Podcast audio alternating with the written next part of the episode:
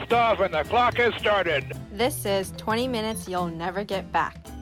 She is absolutely correct. This is 20 Minutes You'll Never Get Back. My name is Doug Prazak. I'd like to welcome you to this episode, and I would like to give a special thanks out to Tui from San Jose for uh, being this episode's announcer. Fantastic job. A little round of applause for you. And thank you very much. And speaking of applause, a little bit of a little bit of self promotion here. Don't forget, you can uh, follow me if you'd like on Instagram. My uh, my name at Instagram is twenty M Y N G B. That's twenty minutes you'll never get back. But I couldn't use all those words, so it's twenty M Y N G B. And yes, I had to keep looking down at a piece of paper to get those letters straight. Anyway, if you follow me on that, you'll get notified when there's uh when there's a, a episode's been posted or when I'm thinking about the next one. so only insight to my brain there if you'd like. Uh, see, today, uh, this topic. Well, I had a hard time coming up with this topic because you know the the pandemic has really, besides screwing up everybody's lives in general and the health of the world in general. It's also caused a lot of things to kind of get shut down. I mean, I'd love to talk about uh, cruises or ball games or running around at, at, at, the beach, but there's so many things now that are, impacting that. It's kind of hard. And, and the reason it's hard is because I don't want to keep talking about, hey, you remember when we used to be able to go to a ball game? Or, hey, let's talk about roller coasters and how much fun they are. Oh, yeah, we can't go on those. But there's one thing that's gone by the wayside, and I don't think it's going to come back for quite a while. And that's something that I miss. You ready for it? It's buffets. Who doesn't like a good buffet? And they're gone. You can't do that anymore for obvious reasons. you think about it, you know, now that we know so much about transmission of microorganisms and germs and diseases, we knew it all before, but we always looked the other way, especially when you got to a buffet. And yeah, they put up that whole sneeze guard thing. But how many people have handled that little fork in front of you or dropped a mushroom and then tossed it back in the bin, in the bin? Now we kind of cringe when we think about it. But buffets are no more, and I miss them. I really do. And now I'm getting hungry. But I want to talk about buffets and uh, a little bit of the history because that's what I do. And you would know what else I do. I did some research so you don't have to. So let's look into buffets. Grab yourself a tray and let's slide down the buffet of history here as we talk about uh, buffets. Sweden and France were the first countries to uh, formalize the whole uh, buffet concept the Swedish smorgasbord. That originated as a way to feed hungry out of town visitors who'd pop in unexpectedly. The term smorgasbord, that didn't sound very Swedish. I'm sorry. Sorry I even tried that. I, it was an accident. The term smorgasbord translates as buttered breadboard, which is how the original smorgasbord started. It was just bread and butter. Now, this grew into a whole side table where one could opt for a pre dinner drink or snack, it was an excuse to ease into the main meal by standing among family and friends and peers, celebrating the initiation of dinner, kind of a meal before the meal. Now, I've been on a, a cruise or two, and I will admit, I have stopped off at the buffet in the sort of food court area for a snack on my way to the dining room for dinner. Don't judge. Don't judge. I just consider it now my uh, my homage, my tribute to the early Swedes. That's my story, and I'm sticking to it. Now, this standing around and chit chatting with uh, friends and family that developed into an occasion that would include actually several sequential courses, beginning with uh, oh yay, salted fish, eggs, and boiled vegetables. God, that's the worst buffet ever. Uh, then moving on to cold cuts, warm entrees, and salads, and ending finally with desserts and coffee. According to food scholars, the term smorgasbord is now defined as sandwiches on a board. Now, the French, they offered a more refined model. The long side tables that would line the dining hall were called buffets, and they still are. Go to Ashley Furniture and say, I would like to see some buffets. They're not going to take you to food, they're going to take you to the long side tables you put food on.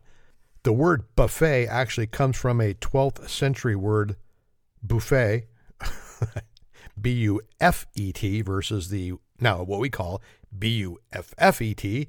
Anyway, buffet meant bench or a stool. Now, the French way of doing things was to fill their lavish buffet tables as a sign of prominence and as a way to focus on entertaining rather than cooking. Since the 19th century, the word buffet in English has referred to a meal served from a sideboard or a sizzler. Now, it's not just the name that comes from elsewhere either.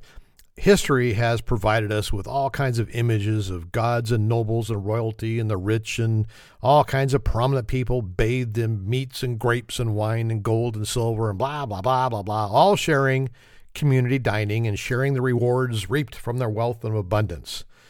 In the 19th century, supper was a lighter meal offered some hours after the main dinner and was sometimes served as a buffet, especially late at night in the big grand balls. Not everybody at these balls would want to eat at, or even at the same time or in the same quantity, amateurs. And even in a very large building at a large ball, there might not be enough space to seat everybody at the same time or enough servants to serve them in the manner required by the prevailing customs. In 18th century England and France, for example, the idea of self service breakfast became appealing to the high classes. They felt it offered more privacy than being waited on hand and foot. And in the early 1900s, buffet luncheons became popular, where guests ate standing up. Now, records from uh, old housekeeping books from the era explained that hosts must only serve food that can be eaten with a fork or a spoon at such occasions as the need for knives would have made eating impossible. I'm going to add an exclamation point to that because I've been to a couple of affairs where you stand around and chit chat with a little plate in your hand, you go through the buffet line, and you know I can barely handle balancing the plate in my hand, let alone trying to stab a meatball with a fork. I usually end up chasing the meatball around my plate with my fork, and the next thing you know, I'm looking at the meatball on the ground. So I sort of nonchalantly kick it away from me and then look at the meatball with disgust and say, Who would do something like that? Again, don't judge. The American iteration of this, you like how I use the word iteration? When I typed that in my script, I thought, Doug, you sound so fancy. All right, I'm sorry, I digress. The American iteration of this culinary institution owes some props to the Swedes. You see, back in 1939, the Swedes brought the smorgasbord to America at the 1939 World's Fair in New York. They were offered a sizable selection atop of a rotating platform inside the Three Crowns restaurant. In the Depression era, buffets became quite popular, and that's because they focused on the quantity of food versus the quality of food. I think I've been to a couple buffets that are, seem to be stuck in that era because there is no focus on quality, that's for sure. Even in the homes of wealthy uh, aristocrats, the buffet enabled hostesses to feed large numbers of people at their fancy parties with all their fancy schmancy buffet tables without the need for too many serving staff because, you know, you don't want to have too many serving staff. Alrighty, this is the uh, point in the show where I usually say, I think it's time to take a break. So I'm going to say it. I think this is a good time to take a break. But when we come back, I'm going to tell you about Herb McDonald. He's no relation to Ronald, but I consider Herb to be the patron saint of buffets. Don't go away. Listen to this, and I'll be right back. Use Ajax, the foaming cleanser. Clean pots and pans, just like a whiz. Ajax cuts grease faster than any other leading cleanser. Use the pain, the elbow tax, when you start cleaning with Ajax. Ajax really polishes as it cleans. So use Ajax, the foaming cleanser. Flush the dirt right down the drain. My gosh, they're right. Foaming action Ajax makes even the dirtiest pan shine like new in a jiffy. So use Ajax. And you know what? Ajax is still around today. It's on the shelves, so I'm not being paid by Ajax. I just happened to grab that old commercial and but it's Ajax is still there. So there you go. Alrighty, when we left off, I said I'd talk to you about Herb McDonald. Herb was credited with creating the first all you can eat buffet, but when he did that, he did not have the smorgasbord in mind. He was just trying to keep his gambling customers happy. Again, Herb McDonald, he was no relation to Ronald Corporation in any way, shape, or form. He made his way south to Las Vegas, where he worked as a publicist at one of the first hotels on the strip, the El Rancho Vegas. Now, the story goes like this One late night uh, in the mid 1940s, he wandered back into the kitchen and he brought out some cold cuts, some cheese, and some bread, and he spread them out along the bar to keep uh, hungry customers happy. Now, the late night selection was a hit, and McDonald eventually evolved the menu into a 24 hour all you can eat buffet called the Buckaroo Buffet. For just $1, people could choose from a selection of cold cuts, salad, and seafood, and quote, every possible variety of hot and cold entrees to appease the howling coyote in your innards. Uh, end quote. That's, that was according to a flyer put up by Herb McDonald. You know, Herb's goal in all this was kind of classic Las Vegas keep people inside the casino longer, where they would keep gambling and they would spend more money. So McDonald's bet was that people would get a huge feast for much more user friendly price, and then they would fill up and then head back towards the blackjack tables or the slot machines.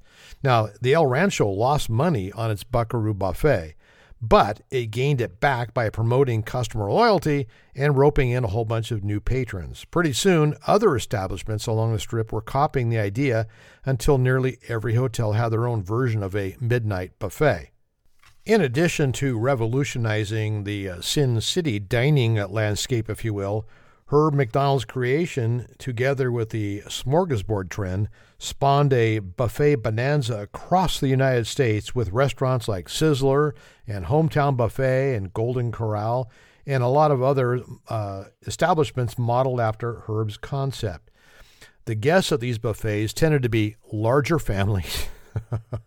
Doug, Doug, larger number families, not, not, not weight reference, larger group of people.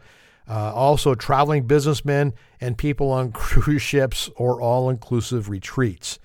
Uh, TV commercials influenced the 1980s buffet surge too.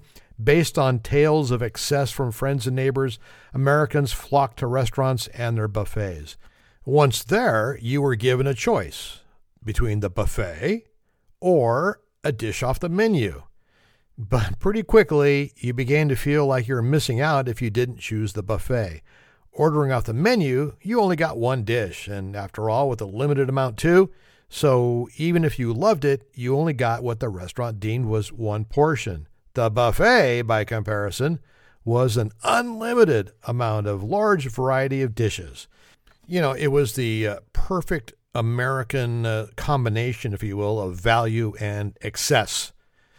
Yes, that's a hard truth. Americans do things to excess. I'm sorry, it's just true.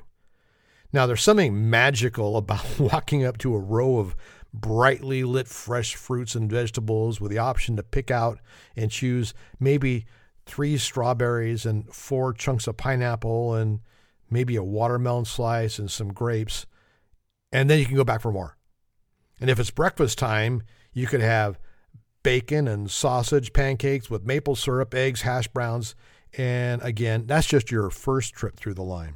Profiting off of a buffet uh, had turned out to be a real balancing act for a lot of establishments. You know, there's always people looking to stash extra food in their coats and their bags, and there's people trying to show how much they could possibly eat. But the real issue was the cost of the food versus the intake at the cash register. You know, in most of the buffets in Las Vegas when they were running, would go out of business if they stood alone. Uh, their sole responsibility, and they were funded by all the gambling. You know, bit by bit, uh, a lot of these establishments had to close their doors because, again, they could not make the profits. And a couple other reasons, the uh, American health conscious dining sort of kicked into gear, and people were looking for a, a better option for them. And going down a line and filling your plate with uh, fried chickens just probably wasn't the best idea. And then the recession in 2008 also helped to close down a lot of places. There are a few stalwarts that still remain Sizzler, for one, and Golden Corral. As a matter of fact, Golden Corral uh, had been named the number one franchisor in the United States. Their website boasts that they uh, exceed 160 hot and cold items. They're a carving station for meat, bakery, salad station. Uh, and there are currently nearly 500 Golden Corral buffets in the United States, and sales uh, reflected a steady progression. Now, larger families are still very much the target demographic for the buffet. Uh, in many American families, both the parents work full-time jobs, and there's you know less time to prepare meals at home every night. Uh, so it's a lot easier to pack the kids in the car, head down, and let them have at it. You know, I mean, it's all you can eat, right? Well, in 2014, Kerry Kramp, who was the CEO of the Sizzler chain, said that her company specifically does not use the term all you can eat. Instead, Sizzler used the quote, all you care to eat, end quote. And that's because, uh, as she put it, sometimes guests misperceive these types of promotions and they take it as a challenge to potentially overconsume. That's not what we hope for. I should hope not. Anyway, it's all you care to eat. Let's close this out by going back to Las Vegas, if you will. You know, back in the early 90s, there was a, a modernization of Las Vegas, if you will, and it was in full swing and it was launched by the Mirage and the Rio. The Rio introduced several innovations besides their all suite hotel. They had the Super Buffet. The Rio's Carnival World Buffet was a giant sort of leap from the normal steam table into the serving islands concept, and they would dish up specific cuisines American, Mexican, Italian, pizza, Chinese, etc., etc.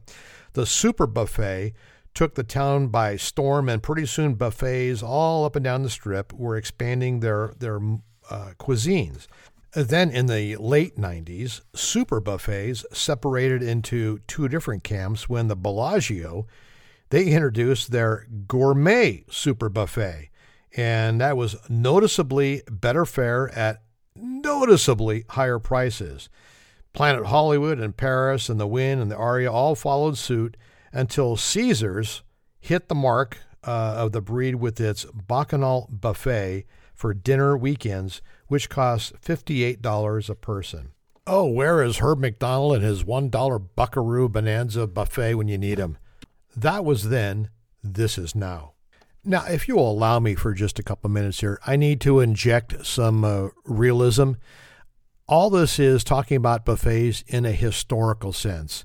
You know, all the way back to, oh, let's say February of this year, because since then, you can't do a buffet, and it's going to be, again, a long time before you ever will. So we're sort of living in the past about what buffets were like and uh, things that happened with them. And maybe someday, just maybe, who knows what year, we'll once again be able to go to a buffet. Well, the clock on the wall definitely tells me it's time to wrap this up. So, what have we learned uh, in this episode? Well, we learned that the French made me stand up and eat and drop a meatball. Uh, it's all you care to eat, and there's no way on earth I'm paying $58 for a buffet, and maybe, just maybe, buffets will be back.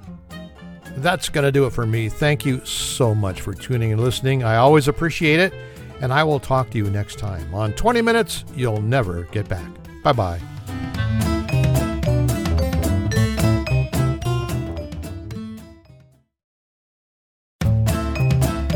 Hi, it's me again, Doug. I want to take up a couple more seconds of your time just to remind you if you want to stay informed of when uh, the next podcast is posted, all you need to do is sign up at uh, on that Instagram machine It's at uh, 20MYNGB, 20 MYNGB, and that means 20 minutes you'll never get back. Uh, if you sign up there, you'll uh, always see when the next podcast is uploaded. And if you want to leave some comments, by all means, please do go to the uh, website at 20minutespodcast.com. So it's 20minutespodcast.com, and uh, you can uh, leave your comments there. It also tells you how you can be an announcer for the show. So take take a look at those two things if you'd like, and stay informed. And all, as always, thank you very much for listening to uh, 20 Minutes You'll Never Get Back. Bye bye.